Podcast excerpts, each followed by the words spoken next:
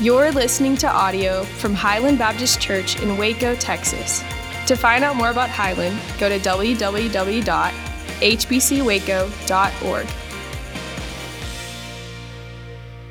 Good morning, 10 o'clock. Good to see you all. We sure are grateful for and love our moms. In 1661, uh, Matthew Mead, a Puritan, wrote a book called The Almost Christian Discovered The False Professor Cast and Tried. Sounds like a page turner, doesn't it?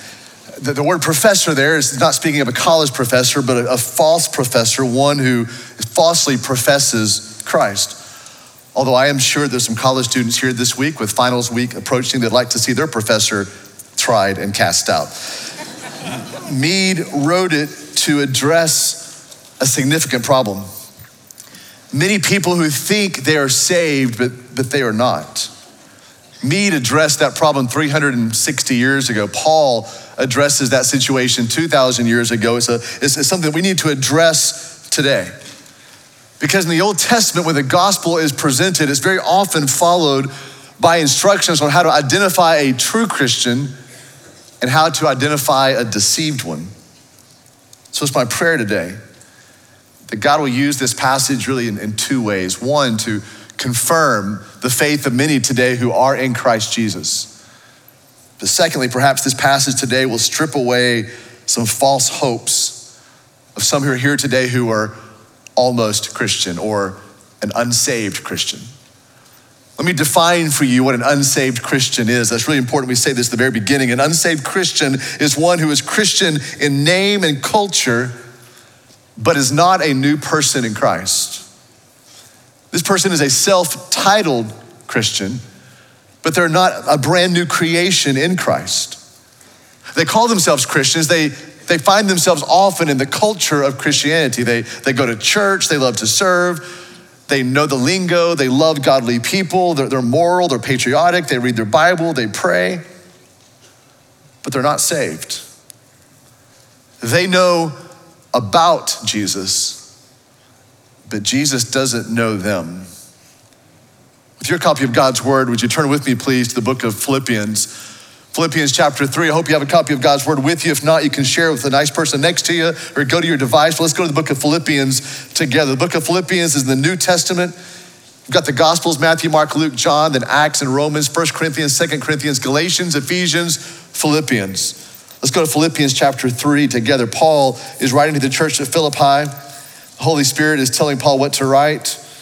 And I say that to you to remind you that this word that is true then is true today. The word that was true for those who lived in Philippi is also true for those who've gathered at Highland today or watching online today. This is God's truthful word to God's people. Philippians chapter 3 will begin in verse 1. Finally, my brothers or my sisters, my Christian family, rejoice in the Lord. To write the same things to you is no trouble to me, and it's safe for you. Verse 1 Finally, is an old preacher trick to use when you're not really that close to being done, but you say that anyway just to let people think that you're kind of wrapping up. Paul does the same thing right here. He says, finally, he's just halfway done with his letter. Maybe just make sure people are gonna, gonna listen in. So, my, my brothers, my sister, Christians, rejoice in the Lord. Now, you have to remember the context from which Paul is writing. He's in jail. Uh, he is under house arrest in Rome, under the Praetorian Guard. He can't go anywhere. He has lost his freedom. And this becomes really the operative word of the book of Philippians joy. Rejoice. So just remember, he is under lock and key. He has lost all of his liberties. And he is calling his people, the people of God, his brothers and sisters, to rejoice in the Lord. Then he says, To write the same things to you is no trouble to me. In other words, I'm going to repeat myself on a very important topic. I don't mind saying it again. It's not a trouble to me, but it's good for you, Paul says. It's a safe thing for your soul to hear this one more time. What is the thing he's going to repeat? True salvation. Are you truly saved? Verse 2. Look out for the dogs. Look out for the evildoers Look out for those who mutilate the flesh. He is speaking here of, of Judaizers, those that would say, yes, you can be a Christian, but you need to be a Christian plus follow the regulations of the Jewish faith, plus follow the practices of the Jewish faith, plus follow the law of the Jewish faith. And so what they're saying here is this Jesus plus something will get you saved. And in, in, case you're close to dozing off in the sermon today and probably aren't going to make it the next 25 minutes or so, but let me say this to make sure we're all on the same page. It is Jesus plus nothing that equals our salvation. We don't have to add anything to it. It's Christ and Christ alone, faith in Christ, the grace of Christ. So he's speaking here to these Judaizers, and he calls them dogs. Because Jews believed that dogs were disease carrying and, and dirty. What I feel about cats, the Jews felt about dogs. the irony here that Paul is using this, he's calling the Jews, uh, the, the, the Jews called Gentiles dogs. It was a very derogative term. It would be reserved for someone who was not Jewish. So Paul turns that word on them and says, No, you need to watch out for these dogs, these, these Judaizers that are trying to tell you it's Jesus plus your self righteousness, and it's Jesus plus nothing. He calls them evil doers here. They, these were people who prided themselves on being righteous. But Paul is turning the table on them. In their self righteousness, they think they are earning the favor of God, but Paul says actually they're doing nothing but, but evil. They are evil. Then he scorches them with this term they're mutilators of the flesh. Uh, Paul is referring to the uselessness of circumcision in salvation, the uselessness of anything for salvation except for the completed work of Christ on the cross. So, what is a Christian? I mean, again, I think I said this last week. If you were to ask someone in our nation today, ask someone in our city today, maybe ask people in this place today, what is a Christian? You might get answers like, well, it's one who goes to church, it's one who believes in God, it's someone who's, who acts right, they're, they're moral, they, they pray, they don't cuss, at least in front of their kids, they vote Republican or they vote Democrat. Here, here's a great definition of a Christian. We see it in verse three. For we are the circumcision. Paul is talking about the inside work of God the, the change on the inside. We are the ones who worship by the Spirit of God, and we glory in Christ Jesus and put no confidence in the flesh. This is how Paul, this is how God's word, this is how the Holy Spirit instructed Paul to write these words down. This is a definition of someone who truly is in Christ. This is the definition of someone who is saved. Let's look at these three things very quickly we see in verse three. Number one, it's one who worships by the Spirit of God. This is the one that loves to praise God, loves to talk to God, places the highest priority and the highest passion on God. They love to meet God in His Word, they love to serve God. It, it, it, demands me to ask this question of you today Is there something deep within you that longs to worship God, that longs to treasure Christ, that longs to be uh, around Him in His presence, to love Him with all of your heart, soul, mind, and strength? That is evidence of something that's happening on the inside that's coming out on the exterior.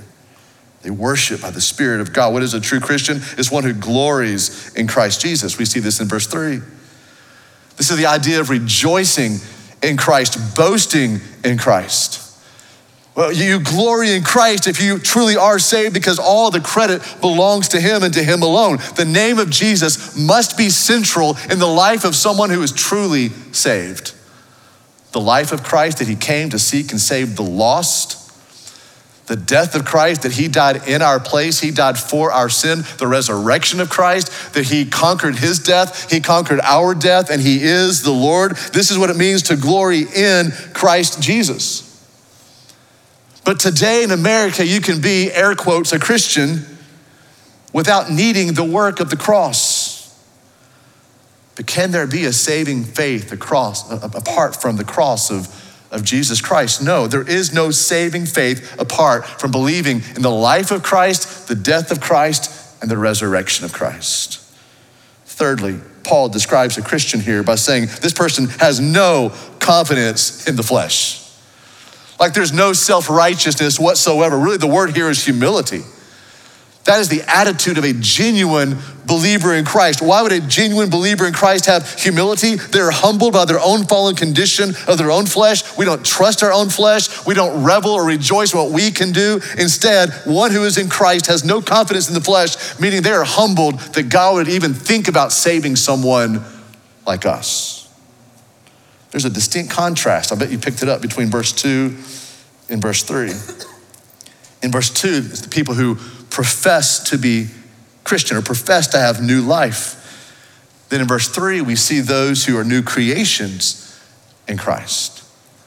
Those who profess Christianity and those who are new creations in Christ. Remember last week when Jesus was preaching in Matthew chapter 7, he said, And on that day, many, operative word, many will come to me and say, Lord, Lord, look at all these great things that we have done for your name and for the kingdom. And Jesus will announce to them, Depart from me, I never knew you.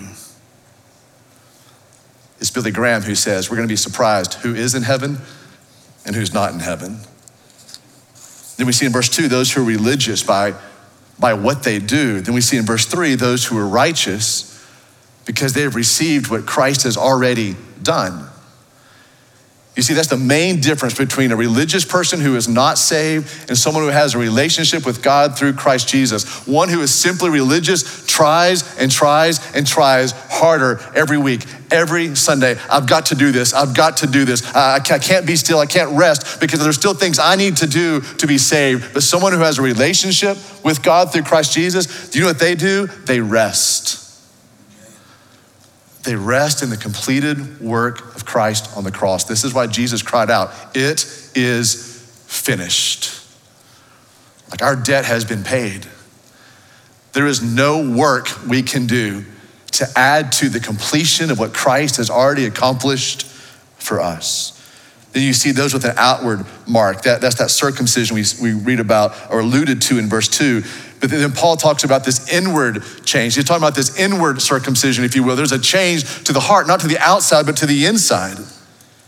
I mean, every system of religion today, whether it be Jehovah's Witness and, or Mormons or Christian scientists or Catholics or Muslims or Baptists, who try to do fewer bad works and more good works and hopefully somehow win the favor of God, that is a false religious system and it does not lead to new life, nor does it lead to heaven. Verse 4 Though I myself, I have reason for confidence in the flesh. So, so Paul is about to talk about his own life. If anyone else thinks he has reason for confidence in the flesh, I have more. If anyone could brag, it's Paul. This is some Greek trash talking right here, little, little smack. I've got self righteousness. Yes, I do. I have self righteousness. What about you? These five things that Paul's about to lay out for us, things that are really good that he could boast about, that he could lean upon spiritually. Five things. Let's read them, verse 5 and verse 6. Circumcised on the eighth day of the people of Israel, of the tribe of Benjamin, a Hebrew of Hebrews, as to the law, a Pharisee. Verse 6 As to zeal, a persecutor of the church. As to righteousness under the law, blameless. Paul lists five good things right here that are still less than Jesus. First of all, he lists good family heritage. You might want to write these five things down. These are good things. Good family heritage. We see this in verse five. He was circumcised on the eighth day, which means he came from a devout, strong Jewish family. He said he's of the people of Israel. He's of the tribe of Benjamin. He is a Hebrew of Hebrews. He spoke Hebrew. He read Hebrew. He understood Hebrew. That's what he means when he says, I'm a Hebrew of Hebrews. What he's saying is, you can't get more Jewish than me. He knew his family heritage. He came from a committed family. That, that may be true of many of you here. You come from a good family, good parents, a stable home, an emotionally healthy home. Paul says, I had good family heritage. It is a good thing that I could boast about. Secondly, he talks about his strong social status because he's of the elite tribe. You see this in verse 5? He's of the tribe of Benjamin. Benjamin was the only one born of Jacob and Rachel in the promised land. In fact, he was born in a little town you're probably familiar with called Bethlehem. Uh, he was the only one born in the promised land. He, he, was part of the tribe that stayed faithful to King David. In fact, when Benjamin was born of Jacob and Rachel, Rachel had so many problems in her pregnancy that when Benjamin was born, she told Jacob, let's name him Ben Oni. In Hebrew means son of my sorrow or sorry son. Jacob, fortunately, stood up to the plate and said, We're not naming our son sorry son. We're going to name him Ben Yamin, which means the son of my right arm, or the son of my right hand, a place of, of authority, a place of position. And ever since then, that the tribe of Benjamin has been an elite tribe all throughout the Old Testament, even here in the New Testament. All the other tribes disappeared. Remember the 10 lost tribes of the north? There were two tribes that remained the tribe of Judah and the tribe of Benjamin. The land of Benjamin is where Jerusalem would be founded, the, the land of Benjamin would be where the temple was located.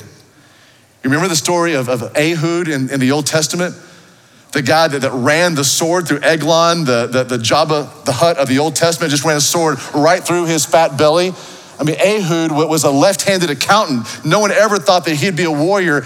He was from the tribe Benjamin. In fact, you can go through even now. Um, um, Ehud Olmert has been the prime minister of, of Israel, named after Ehud, this Benjaminite hero of, of the Old Testament. Saul, remember, Saul was the very first king of Israel, the beloved and the feared, the powerful, the warrior Saul. Guess what tribe he came from? The tribe of Benjamin. Paul's name before it was Paul was Saul. I have no doubt in my mind whatsoever that Paul was named for King David, King Saul, the Benjaminite. So we see this, this guy has status, he has credibility. It'd be like he was born into, into the Bush family here in Texas, or, or born into, his last name was Musk, or his dad was Clark Kent. Like he would just have this incredible, strong social status. But he also had biblical knowledge. We see this in verse 5. As to the law, he says, I'm a Pharisee. He would know the Old Testament. Paul would know the Old Testament better than anybody in this room and probably everybody in this room put together. He started learning scripture as a four year old. As a 12 year old, he was given a, a, scholar mentor. We even know his name, Gamaliel, who is a wise, learned one from, from the Jewish faith. He would have memorized the first five books of the Bible by the time he was 16 years old. Can you imagine being 16 years old and having Genesis, Exodus, Leviticus, Numbers, and Deuteronomy hidden in your heart? You had it by memory. He had great biblical knowledge. So here's a guy who says, I have good family heritage, I have strong social status, I have biblical knowledge. Fourthly, religious activity. Oh, I was active in my religion. He was a zealous member of Judaism. He was the leader of those that were, he was killing the, the Christians because he felt like that Christian sect, that brand new branch, was turning against Judaism. In fact, the first martyr, Stephen, when he was killed, guess who was there giving nodding approval? Paul. He was very active religiously. Fifthly, high moral lifestyle. We see this in verse six. He said, I followed the rules. As to righteousness or the law, I'm blameless. I did everything right. Good family heritage, strong social status, biblical knowledge, religious activity, high moral lifestyle. Look at the screen. Look at those five things. Every one of those things is so good, so very good. It's often not the bad things that keep us from Jesus. Paul is telling us right here it's possible to love your family, to be involved in church, to know your Bible, to have a good reputation, to do the right things, and come to the end of your life and still have written over you unsaved because you never knew Jesus. It is possible to have all of those things and still go to hell. Politically incorrect, I know, but it is biblically correct. So, what is the way to new life? What is the way to rescue? What is the way to becoming a new creation in Christ? Now, listen to the passion of Paul. Beginning in verse 7, let's read the next little section of this in Philippians chapter 3. But whatever gain I had, verse 7, but whatever gain I had, what gain did he have? Good family heritage, strong social status, biblical knowledge, religious activity, high moral lifestyle. Whatever gain I had, I counted as loss for the sake of Christ. Indeed, I count everything as lost because of the surpassing worth of knowing, operative word, knowing Christ Jesus my Lord. For his sake, I have suffered the loss of all these things. I count them as trash, I count them as rubbish, in order that I may gain Christ and be found in him not having a righteousness of my own that comes from the law, but that which comes through faith in Christ, the righteousness from God that depends on faith, that I may know him. I want to know Christ and the power of his resurrection and may share in his sufferings, becoming like him in his death, that by any means possible I may attain the resurrection from the dead. The only thing that saves is believing on Jesus, knowing Jesus, giving Jesus your sin and taking from him his right standing with God. Here's what you can write down somewhere the only treasure in this life that counts is Jesus. Everything else Paul says here is rubbish. In fact, that Greek word for rubbish is the Greek word skubalon. And I can't even tell you exactly what it means, but it means means a dirty diaper. It means feces. It's the most vile word Paul ever used in any of his letters. He says, It's nothing to me. All these things are trash to me. I just want to know Christ. So, the only treasure in this life, and I might add in the life to come, that counts is Jesus. Have you noticed in the Gospels that the closer that Jesus came to his cross, the crowds got thinner and thinner? When he was handing out free food and making it in front of their very eyes, oh man, people loved that. Food and magic all at the same time. And then he, when he was healing people who were blind, I mean, people by the hundreds were following him. Let's see what trick he does next. Uh, maybe he'll make this blind person see, and, and, and he did. Maybe he'll make this lame person walk, and they did, and the crowds roared with approval, roared with applause. But then he starts saying things like, if you're gonna follow me, you're gonna have to pick up an instrument of death, the cross, and deny yourself and follow in the same steps that I'm walking. And the crowd began to thin out. And then he said, I will be hated by this world. And if you follow me, you'll be hated by this world as well. And the crowds got smaller and smaller to where once he was hanging naked on a cross, there was just a few. The closer we get to the cross of Christ, the more Matthew chapter 7 begins to make sense that we looked at last week. Narrow is the way that leads to life, and it's difficult, and few find it.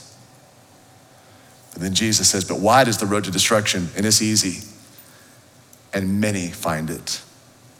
Then, using that same word, Jesus said, And on that day, many will say to me, Lord, Lord, look at all the things that I have done. And then Jesus will say, You're going to have to get away from me, depart from me. I never knew you. Would you, as much reverence as you can, stand with me, please?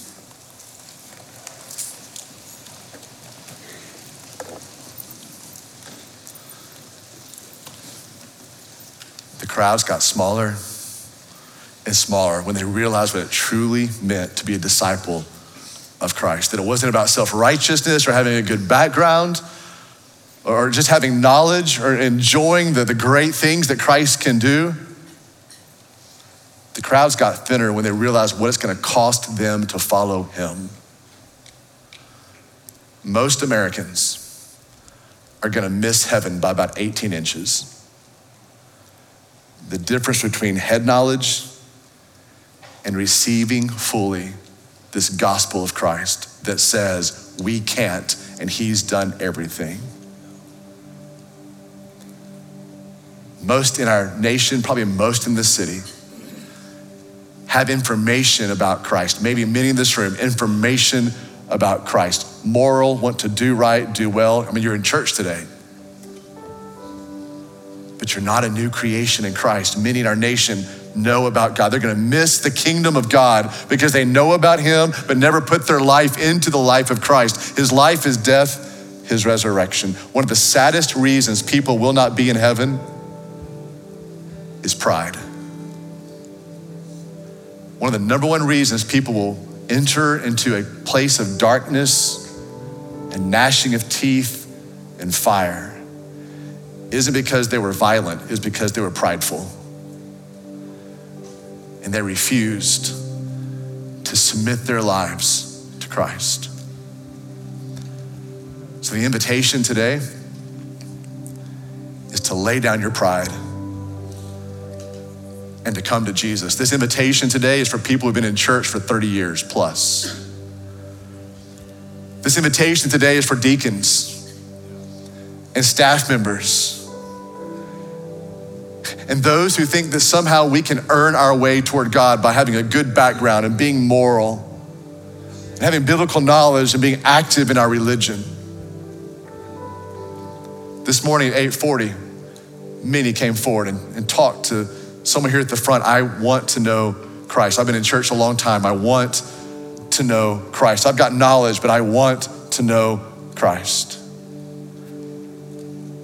So if I've asked you today to stand here at the front to receive those who would want to come forward, if you don't mind coming forward at this time, I'll be standing here on the floor as well.